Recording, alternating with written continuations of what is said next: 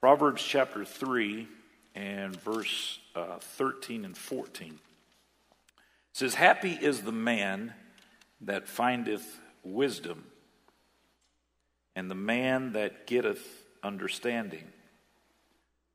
For the merchandise of it is better than the merchandise of silver, and the gain thereof than fine gold. Basically, saying that those things are more valuable than silver or even fine gold. I'd like to speak uh, for a few moments tonight in your hearing on the subject the merchandise of the mind. The merchandise of the mind. When you look at um, wisdom and understanding, we see that that's directly connected uh, to our mind. And we understand the biological aspect of our mind that it is a muscle and it's, it's part of these human bodies. But it is something that, when it is directed by the Word of God and it is functioning in concert um, with the will of God, that there is something dramatic that takes place that allows men and women to have quality of life much greater than riches and much greater than wealth. And so, um, the, the great uh, Solomon, wisest man that ever lived, uh, he says, Happy is the man. There is a, a sense of happiness or completeness that comes from understanding this uh, merchandise of the mind, this value of wisdom and understanding. I believe that God really does have a plan for our life. He has a plan for our happiness. It does not involve luck or chance. It's not your destiny or God's will for you to be miserable. Not in your marriage, not in your job, not in your life, not in your spiritual walk. But to learn it, we have to gain understanding. We have to seek the wisdom of God's Word. So, tonight, for a few moments, I'd like to go on a journey uh, through the Word of God.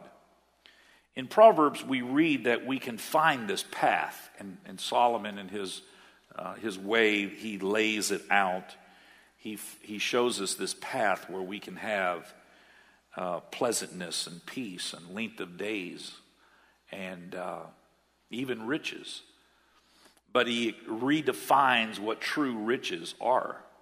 And I would submit to you tonight that if you have wisdom and understanding, that you are a wealthy individual. You can have a lot of money, but if you don't have understanding and wisdom, the Bible says a, a fool and his money are soon departed. It's better for you uh, to have wisdom and understanding. And I think that the Word of God gives us a roadmap on how we can have more uh, pleasantness, if I can use that word, in our life. And it wouldn't it be great for us to have more pleasantness in this world? Certainly, we need that. But in the outset, let me just share with you from Proverbs chapter 3 three things that give us understanding and wisdom. The first is a giving spirit. A giving spirit. Proverbs chapter 3, verses 9 and 10 says, Honor the Lord with thy substance, and with the firstfruits of all thine increase. So shall thy barns be filled with plenty, and thy presses shall burst out with new wine. The first thing that you have to do in finding happiness through this map of wisdom and understanding is to get a giving spirit. And, and this is not something that's easily obtained. It certainly is not something that we're born with. You don't come home from the hospital as a baby and just start giving things away. In fact, they say you're in that egocentric stage where the flesh is operating quite the opposite. Preschool is not filled with a bunch of kids giving away everything that they have. And most people grow into adults with the same mentality get all that you can. People think that there is more happiness with more stuff. But as we talked about Sunday morning, stuff can also be very much a detriment. And so, what is this path? He says, he makes a comparison about wisdom and understanding, and he says it's greater than the merchandise of the world. But it is merchandise, so that's what we want to talk about. There is value, there is this exchange, as it were, that gives us understanding and wisdom and helps us to redefine what, what wealth is, what quality of life is. One man said, It first occurred to me that our marriage might be in trouble when my wife won an all expense paid trip for two to Hawaii and she went twice.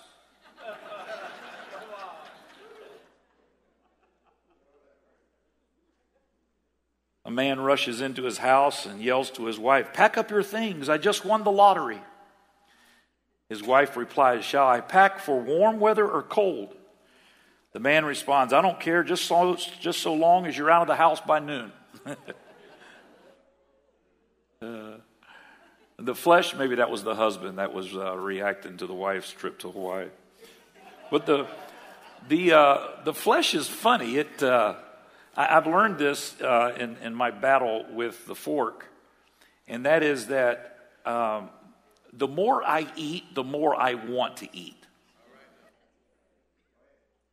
Now, I know all of you are the, the perfect picture of health, and you've never had these battles. But it is the, the way of the flesh. The more um, money you make, the more you want to make. And it can, it can be a runaway train dealing with uh, the lust of the flesh. And so you have to move away from that vice that can grip you and control your every waking moment. God has a plan where you can you can find happiness in the midst of influence and affluence. And the question that I would ask tonight is why should America lead the world in antidepressants? America, the wealthiest nation on the planet. Why is our country living on Prozac? We have much stuff, but we don't have peace we don't have peace of mind. We have a high standard of living, we have freedom, we have plenty of food, we have safety, we have God's blessings, and yet there is something missing. There is something about the renewing of our mind that God is calling us to. And the key to happiness in your marriage, and on your job, and in your school, and in your church, the key is a giving spirit. The Bible says, Give, and it shall be given to you, pressed down, shaken together. And then when it happens, when it comes in barrels, realize that it was from God and give it back to Him. And that process continues over and over, and you're a happy person. You're a blessed individual because you're using the blessings to bless God's work and others.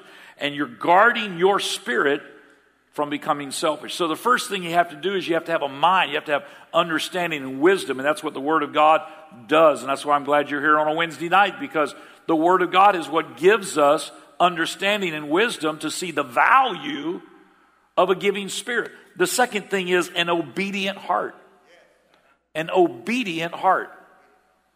If you've got a giving spirit and an obedient heart, you're well on your way to having wisdom and understanding. Proverbs chapter 3. We'll stay there as we establish these three points. Verses 11 and 12. My son, despise not the chastening of the Lord, neither be weary of his correction. For whom the Lord loveth, he correcteth, even as a father the son in whom he delighteth. It's hard to be obedient sometimes, even whenever we feel justified in not being obedient.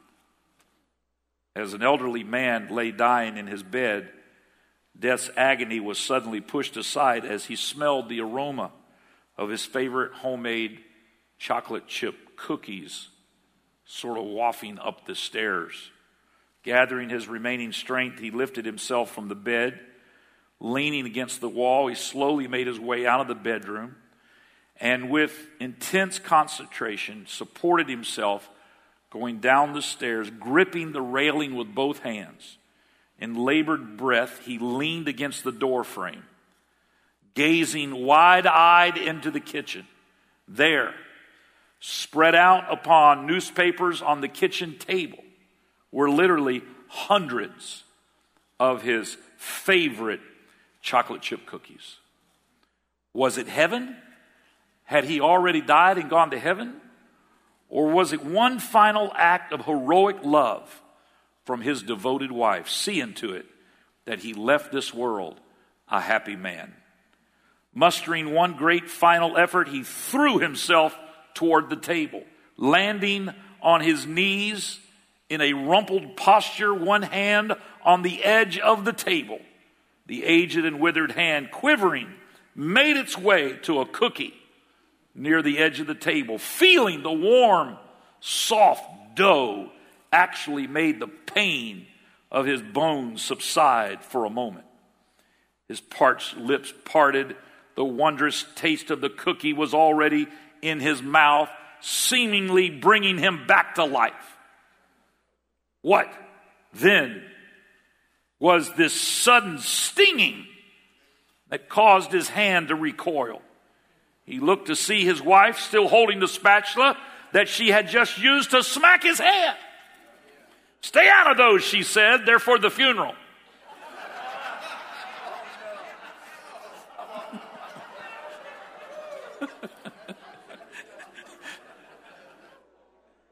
Hard to obey sometimes. Sometimes you have to obey even when it doesn't make sense. A visitor to the graveyard couldn't help noticing a man kneeling in front of a gravestone, clasping his hands and sobbing.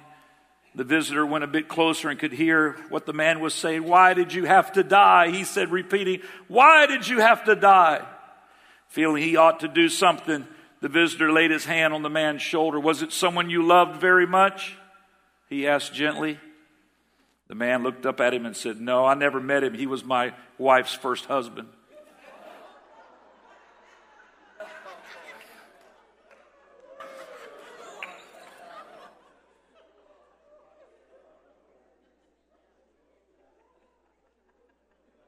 This is going to be a short night, I can tell.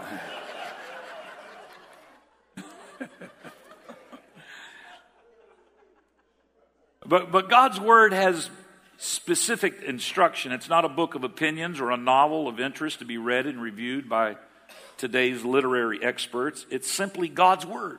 In the beginning was the Word, and the Word was made flesh.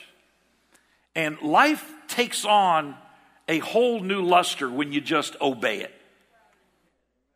We spend so much of our energy trying to find a way around the Word of God. But obedience is not based on understanding.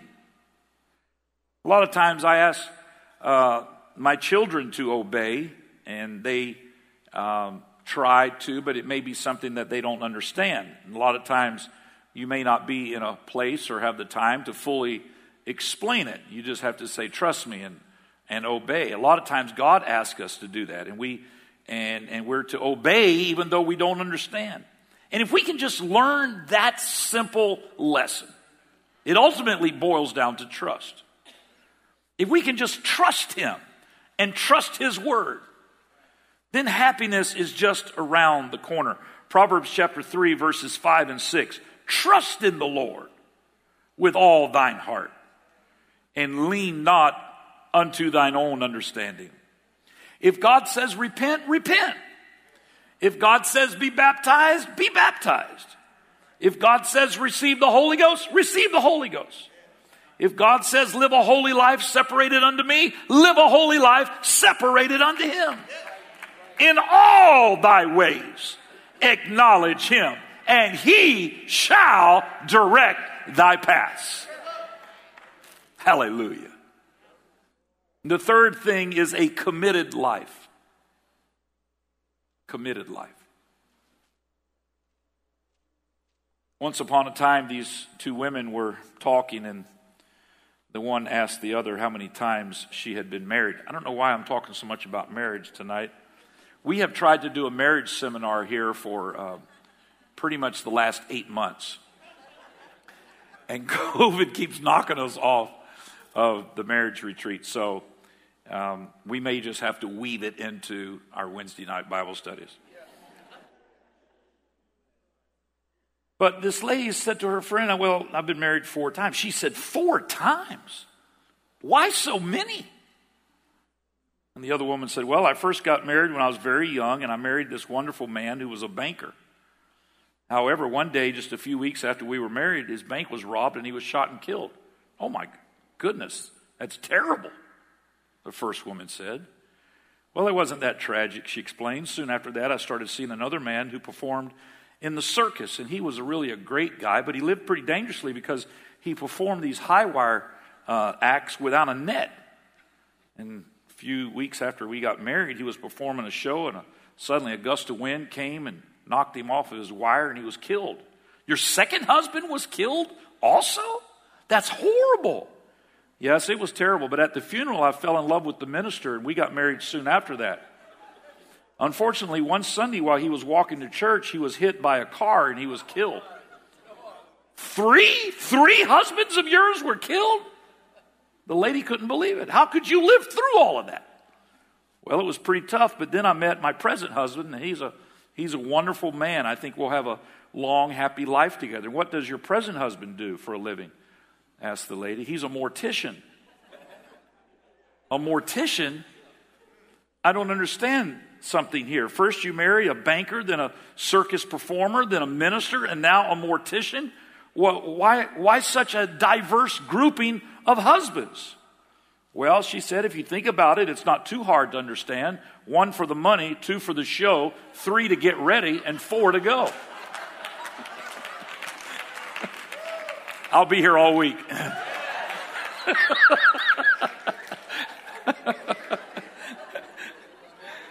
and then looking for another job after that.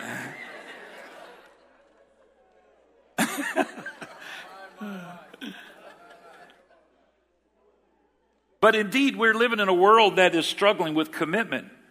Uh, we're not committed by nature. This takes determination, it takes faith, it takes character, it takes having a made up mind. But the single most important aspect to truly being happy is to be committed. Proverbs chapter 3, verses 1 through 3, as we make our way back through this third chapter, says, My son, forget not my law, but let thine heart keep my commandments. For length of days and long life and peace shall they add to thee. Let not mercy and truth forsake thee. Bind them about thy neck, write them upon the table of thine heart. Same chapter of Proverbs, now looking down at verses 21 through 26. My son, let not them depart from thine eyes. Keep sound wisdom and discretion. So shall they be life unto thy soul and grace to thy neck. Then shalt thou walk in thy ways safely, and thy foot shall not stumble. When thou liest down, thou shalt not be afraid. Yea, thou shalt lie down, and thy sleep shall be sweet. This wisdom, this understanding, I believe has to also merge with having an understanding of the times in which we live. When we read 1 Chronicles chapter 12, and specifically verse 32, it talks about a group of individuals called the children of Issachar and they were men that had understanding of the times to know what Israel ought to do. And it says that the heads of them were 200, and all their brethren were at their commandment. Now, the context of this is that King David begins to consolidate his power as king over not just Judah, but also all of Israel. So different groups come to him in Hebron and they all offer their allegiance. And uh, First Chronicle chapters 11 and 12 records these different groups that come to David and they all have uh, different skill sets and they are different size groups. Some are described as being skilled with a, a shield and a buckler. Some uh, have been able to uh, kill a, a lion in a snowy pit. Some of them had faces like a lion. Some were swift as a deer. Some uh, assisted David in previous battles. Some had been on the other side, but they were all respected warriors. And some of David's mighty men were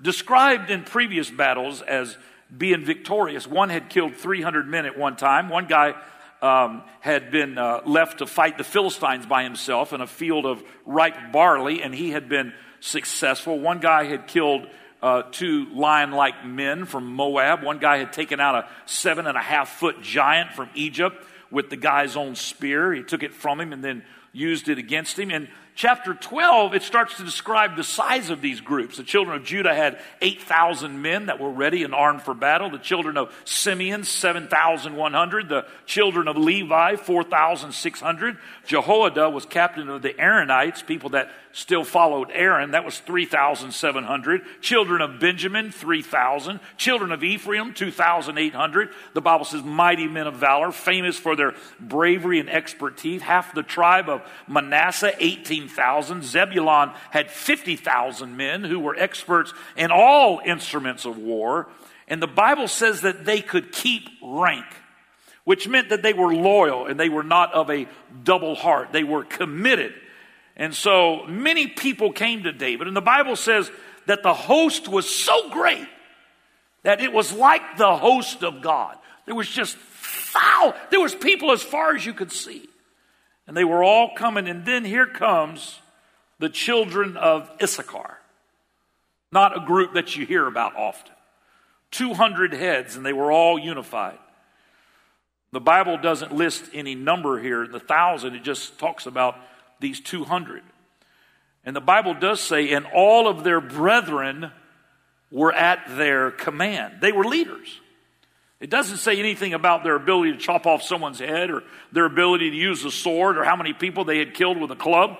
It just says the children of Issachar had a weapon that they were extremely good at and it made them valuable to David. They had understanding of the times to know what Israel ought to do. Ladies and gentlemen, there's a lot of indecision in this world. But if you know what to do, you're a, you're a wealthy individual. If you know through the Word of God what you should do at a time when you perhaps are facing a fork in the road and you're not sure, but you read the Word of God, you study the Word of God, you pray and you fast, you seek wise counsel, and you have a confidence and a peace as to what you should do, you have been given something very valuable. That's the merchandise of the mind that I'm talking about. That's the value of having understanding and wisdom and having a confidence that you know you are in the will of God. Brother DeMerchant, my friend that I spent some 10 or 12 years with down in Brazil as we would visit and fly those planes into those different villages and bring food and, and have them get around a little place on the beach and us talk to them about Acts 2.38 and to see their little churches be built, thousand stick churches all up and down that river. One little stick church we went to, their dedication, it was totally dark. You remember that, Brother Tom? You and I were in the same canoe. We made our way down there, and there was a little couple they were installing as the pastor. They had come eight and a half hours by canoe down the Amazon River. And we got there in that little stick church, and Brother DeMerchant put them in as pastors of that little church. This little couple, they were so excited. There wasn't anything around, it was just a church. I guess there were people living somewhere out in the jungle but there wasn't like any city was around. And Brother uh, DeMerchant would share with us all the challenges of being in the Amazon. When he first went there with his wife and a six month old baby and didn't know the language and, and all the diseases of being in that climate, coming from Canada. And and at night he'd wake up and fishing pole line would be coming through there as people trying to steal things with a fishing pole and a line. They'd throw it up in his window and try to snag something and yank it out of his house. And I, I mean, one thing after another, all the challenges and, and, and the disappointments, and even a couple of plane crashes where people lost lives, and all the enemy trying to tell him that this is this country doesn't belong to you. You need to go back home. These people belong to me. All of the battles spiritually and physically. But he said, he said, this one thing I knew. He said, I always knew through more than 50 years of being down there in that jungle that I was in the absolute will of God. He said, as a boy, the Lord had showed me two rivers coming together. And he said, I never knew what that was. But he said, I never forgot that dream. And he said, when I got here on assignment in Manaus, and he said, I went and stood out there on the banks of the Amazon and the Rio Negro, and the Amazon came together. And he said, I saw those two rivers come together in that line. He said, I knew the Lord had showed me that as a boy. And through all the challenges, I knew I was where I was supposed to be. Oh, my friend, if you can know that you know that you know, no matter what comes your way, you are going to be determined to stay committed to the will of God and the plan of God to your life. That's a valuable thing. The Bible says in the New Testament, Second Chronicles chapter 10, we begin reading verse 3 For though we walk in the flesh, we do not war against the flesh. For the weapons of our warfare are not carnal, but mighty through God. The weapons of our warfare are not carnal, but mighty through God. What are these weapons? What is this merchandise? To the pulling down of strongholds, casting down imaginations and every high thing that exalteth itself against the knowledge of God, and bringing into captivity every thought to the obedience of Christ. Now, put all this together and you start to see there is a picture here that becomes very prevalent, becomes very much in focus. Understanding, imaginations, knowledge, thought. The common denominator in all of these is the mind. If you can get this right, everything else will flow from it. And the only way that you can get wisdom and understanding is through the Word of God.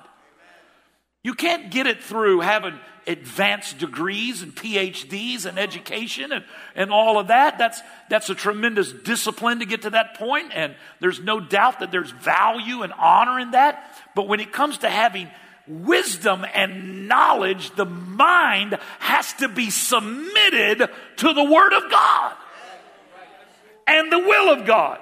And in 2020, our battleground is not the Valley of Megiddo or the Arabian Desert. It's not the Persian Gulf or the Baltic Sea. It is in the mind of a born again believer that determines to serve God.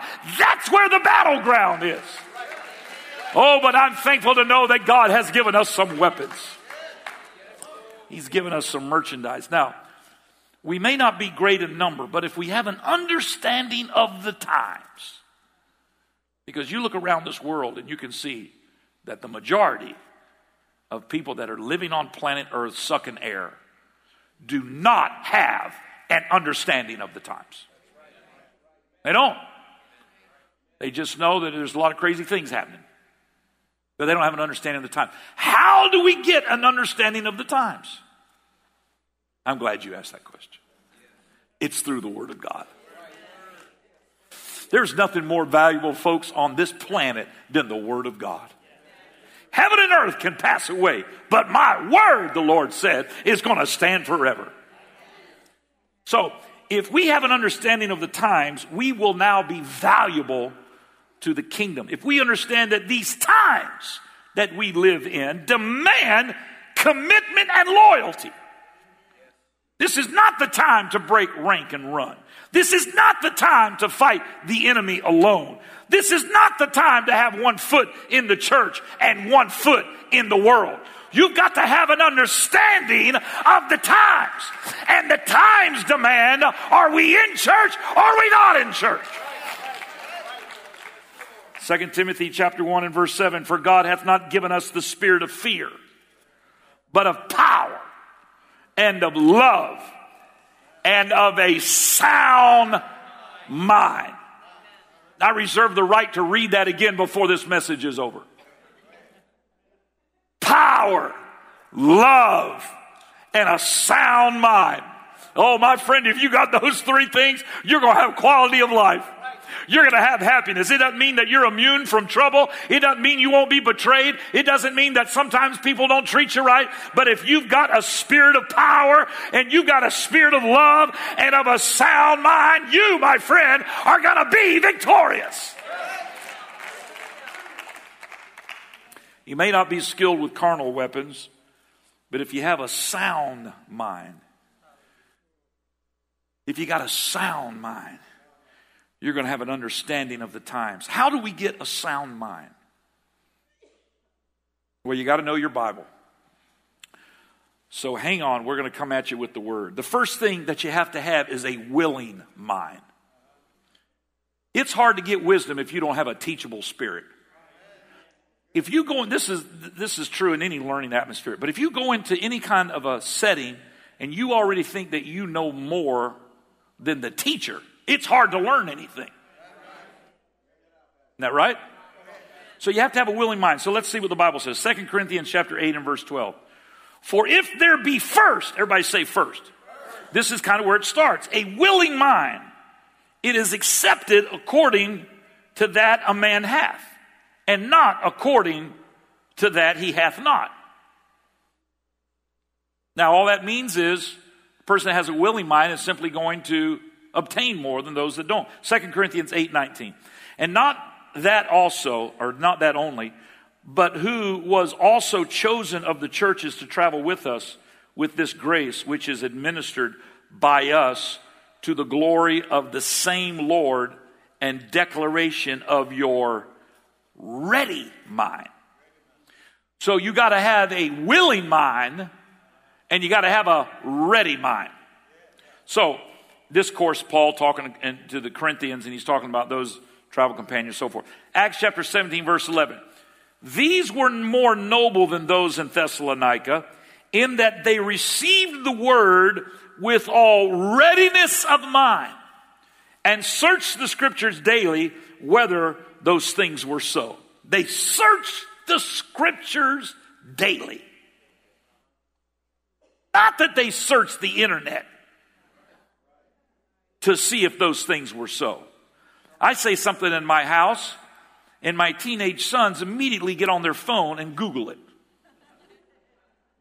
to see if what dad is saying is true. These guys had a readiness of mind, but they searched the scriptures daily to see whether those things were so. I have been threatening for years to preach a sermon. I've never done it. But you know how nowadays people say, Google it? You're not sure, Google it. I want to preach a message one day. I've been talking about this for 10 years, but I'm actually going to do it one day. I want to preach a message called Bible It. Bible It. Run everything through the Bible. I don't know who Google is, and I don't know all the people writing Wikipedia. Here's what I do know I know that the Bible is firmly sound. Hallelujah. It has stood the test of time, and everything I need to know, you can learn, and I can learn in the Word of God. It's forever settled in heaven. It won't ever lead you astray. Bible it. When you hear something, see whether or not it fits with the Word of God. And you have to go into it with an open mind because if you go into it like, this is what I want to believe, and I just got to find a verse to support it. That's not the way it works. The way it works is to say, well, I heard someone saying so and so, but I don't know that the Bible says that. You know, like we were we were we were on our way to uh, we were on our way to church here tonight, and I guess there was some news that came out today that the Pope has embraced perversion. Is that right? I haven't even heard the details of the report, but somehow the Pope has come out and said that what is it? Civil unions is okay, or a man can be married to a man. Is that right? I'm asking because I, I haven't heard all the details of it. But uh, someone was uh, in the car was saying that and saying, yeah, and it came out and, and the Pope has embraced this and all that. And I was like, the Pope? The Pope is supposed to be the head of the Catholic Church. And the Bible makes it really clear that that's not acceptable. So, what does it matter if man says it's acceptable?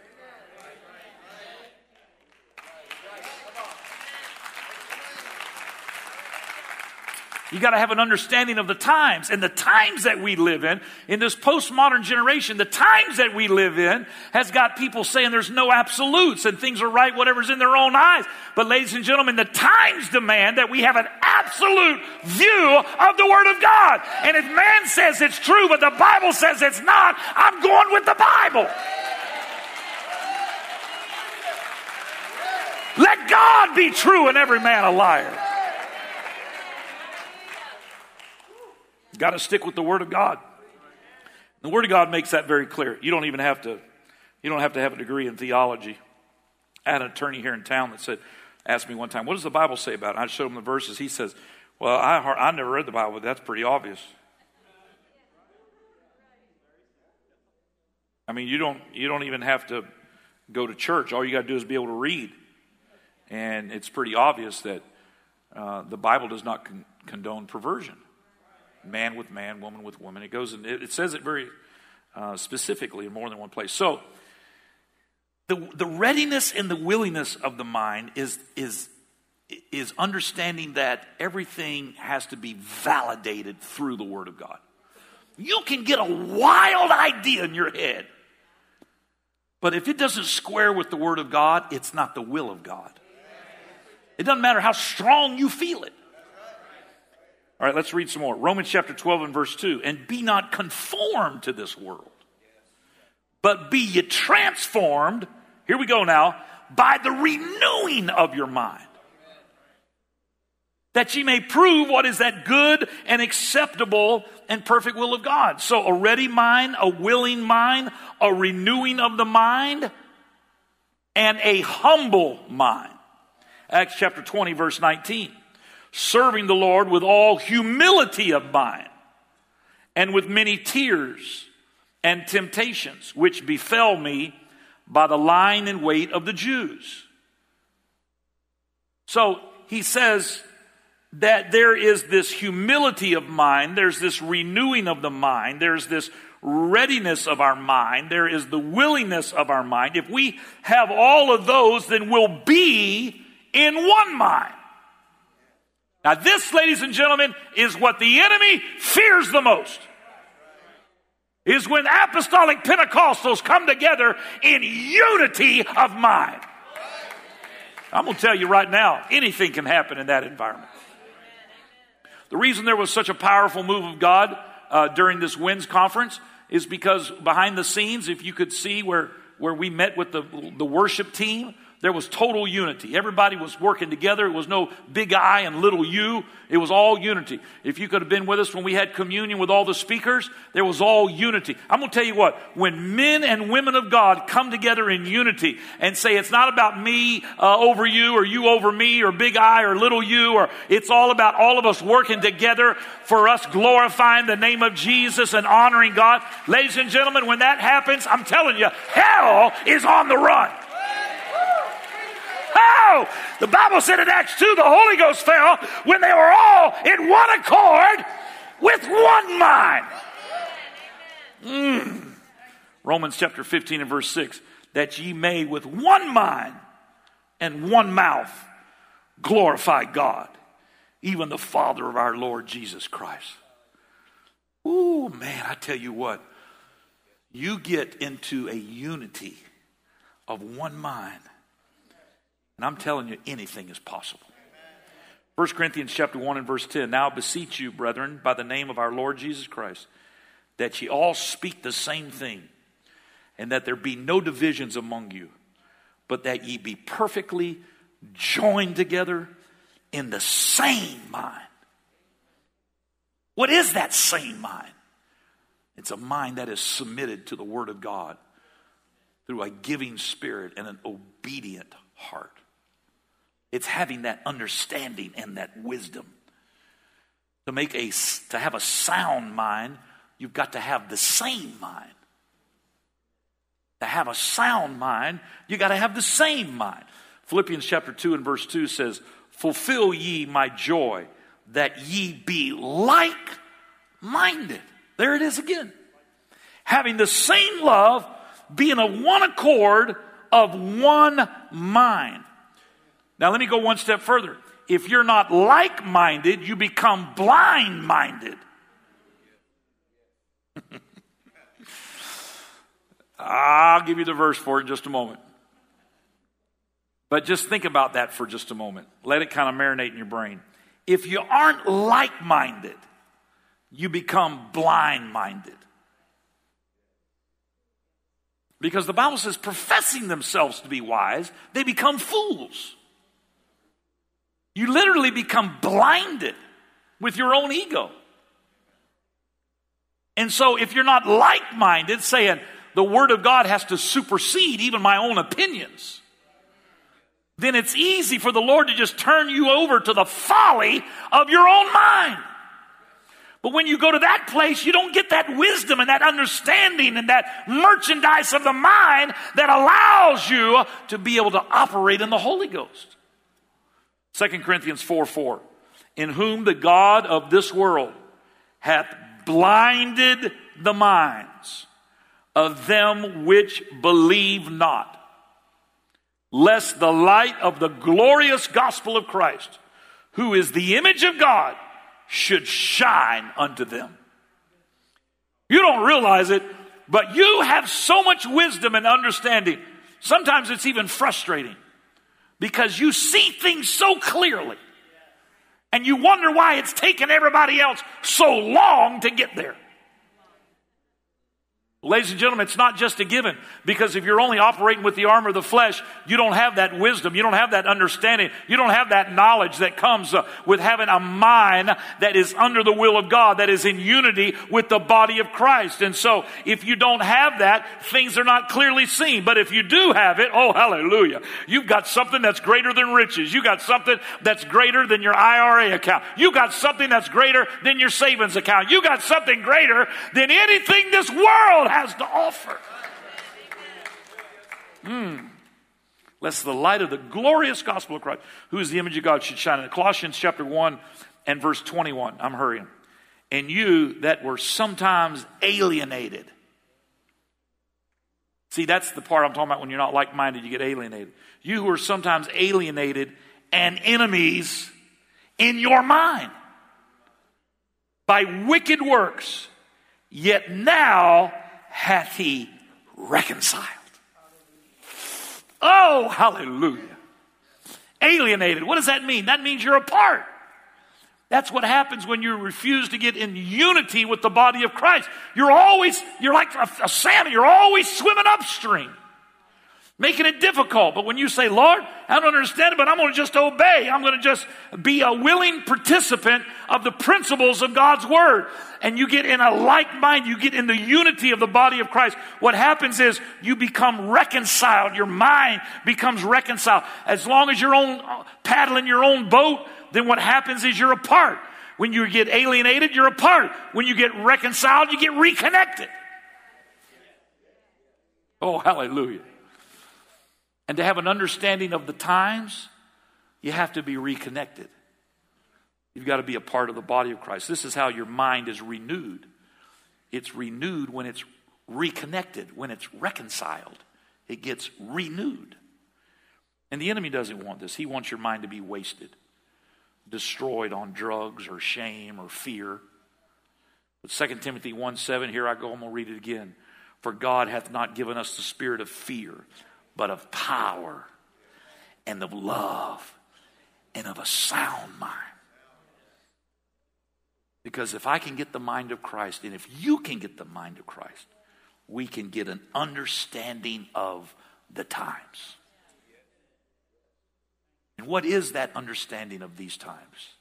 Acts chapter 3, verse 19. Repent ye therefore and be converted, that your sins may be blotted out when the times of refreshing. See, everybody that doesn't have the mind of Christ looks around and all they see is trouble.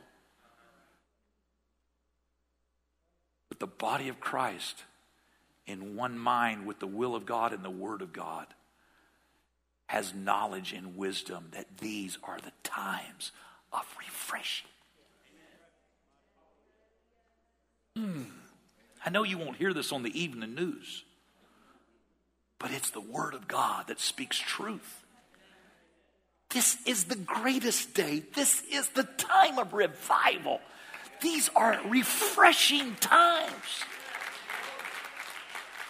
These are times that no matter where a person is, whatever darkness they're facing, they can come into the presence of God and they can feel their heart and soul being refreshed. It comes from the presence of the Lord. This is not the time of war. This is not the time of sorrow. This is not the time of defeat. This is not the time of discouragement. These are the times of refreshing. Not because of who we are, but because of who He is. This is the fullness of time. Time whenever you and I can be refreshed. Ephesians chapter 1 and verse 10 that in the dispensation of the fullness of times, he might gather together in one all things in Christ, both which are in heaven and which are on earth, even in him. And then Acts chapter 2 wraps it all up and puts a big bow on it. When the day of Pentecost was fully come. Oh, hallelujah. This is why you can get up every day and can't hardly, you're so excited about another day. This is the day that the Lord hath made. I will rejoice and be glad in it. Oh, but Pastor, you don't understand. I, I've got bills and, and I've got the, yeah, but you've got merchandise of the mind. You've got greater merchandise. This is more valuable than your car. This is more valuable than your wardrobe. This is more valuable than anything in your house or closets or that garage full of junk. It's more valuable than anything and everything. These are not the times of emptiness. These are not the times of meaningless, void, dark days. This is not the time of half empty lives or half hearted efforts. This is the time of refreshing. This is the day that the Lord hath made. This is the time of fullness. What do you mean by fullness? I'm talking about a God who can fill you up.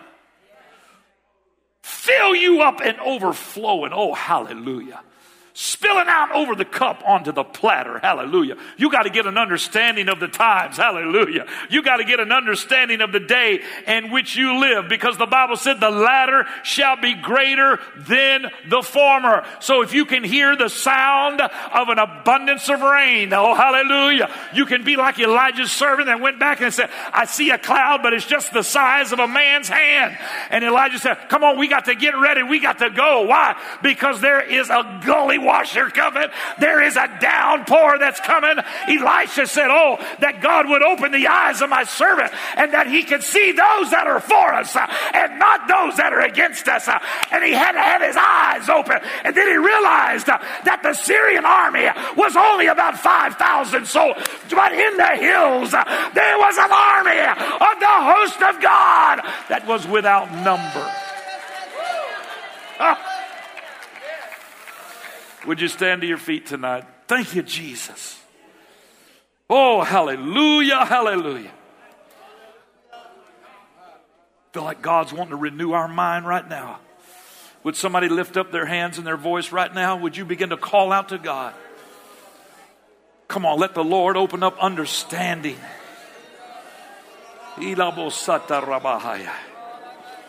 In the name of Jesus in the name of Jesus. Come on, your praise will follow your understanding. If you don't have understanding, there won't be praise. Your praise will follow your understanding. Because I understand the times in which we live, I give you praise. Because I understand this is the day the Lord hath made, I give you praise because I understand, Lord, there's more that's for us than those that are against us. I give you praise.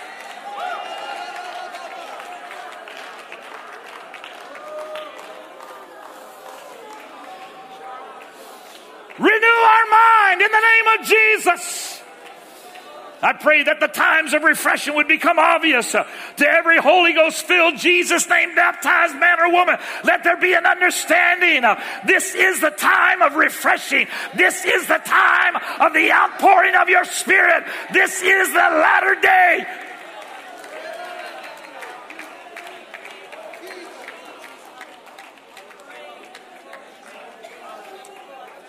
Woo!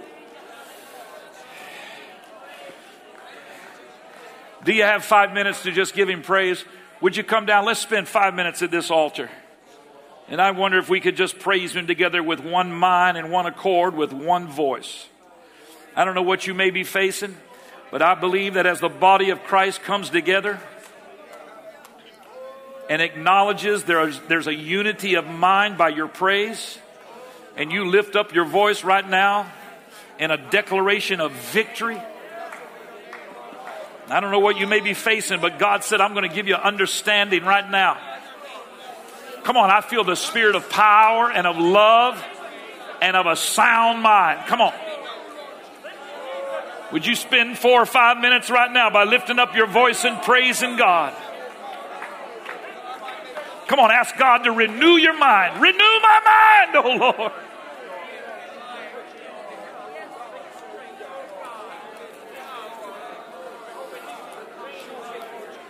Woo! Hallelujah! Oh, I feel it in the Holy Ghost. Let everything that hath breath praise him.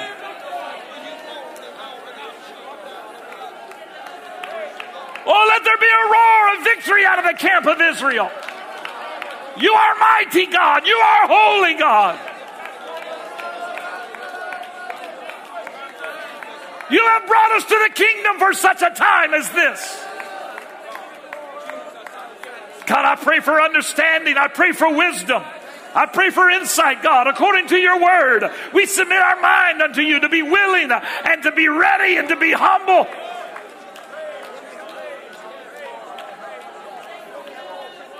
Lord, give us a spirit of commitment in the name of Jesus.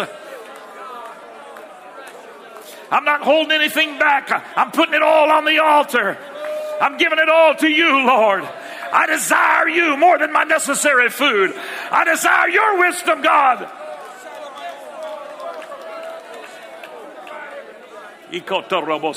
Ah! Yay, Lord, yay, Lord, yeah! Ah! Let God be true and every man a liar.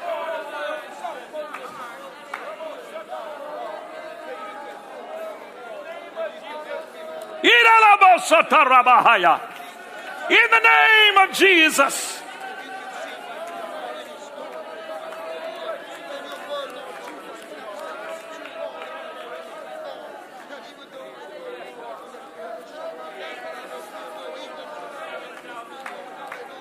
That's it. Let your mouth declare it.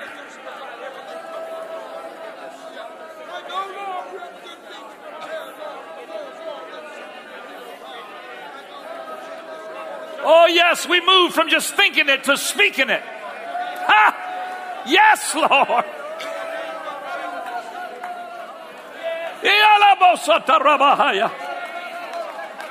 In the name of Jesus. Let your name be lifted up. Hallelujah. Let everything that hath breath praise you, Lord. Give us understanding, oh God. Give us the spirit of love and power and a sound mind, oh God. Let there be unity in the body of Christ. Let there be a commitment in the body of Christ.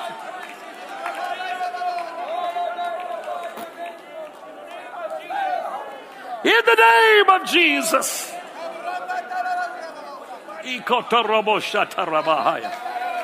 Oh, hallelujah, hallelujah.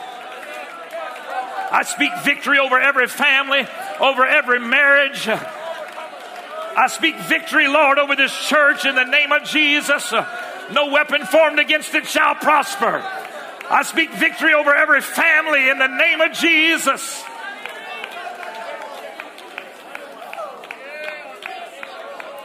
Oh, yes, Lord, we declare it according to your word.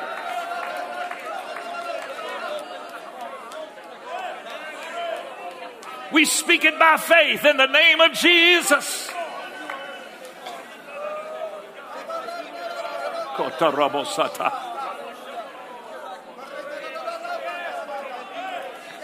Woo! That's it now for 30 seconds. Just give him praise. With your mouth, give him praise. Ah!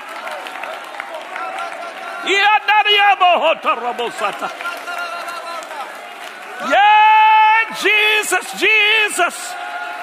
You are high and lifted up, O Lord.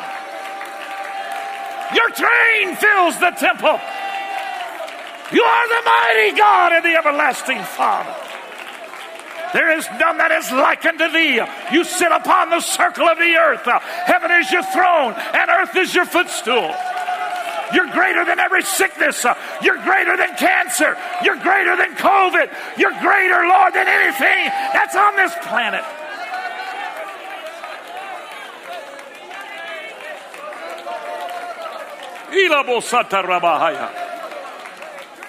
In the name of Jesus.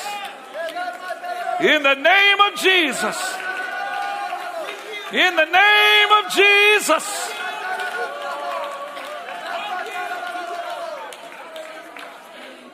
Woo! Hallelujah.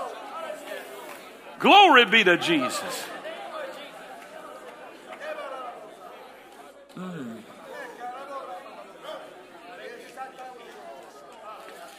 If you're filled with the gift of the Holy Ghost with the evidence of speaking in tongues, you have the Spirit of God. You have that Spirit of love and power and a sound mind. If you don't feel those things in your spirit and in your heart, though you know you're Holy Ghost filled, then what has to happen is a renewing of your mind. You got to bring to remembrance the Word of God, and it will reactivate power, love, and a sound mind. Oh, thank you, Jesus. God is good, isn't He? God bless you. You're free to pray as long as you want. You're dismissed in Jesus' name.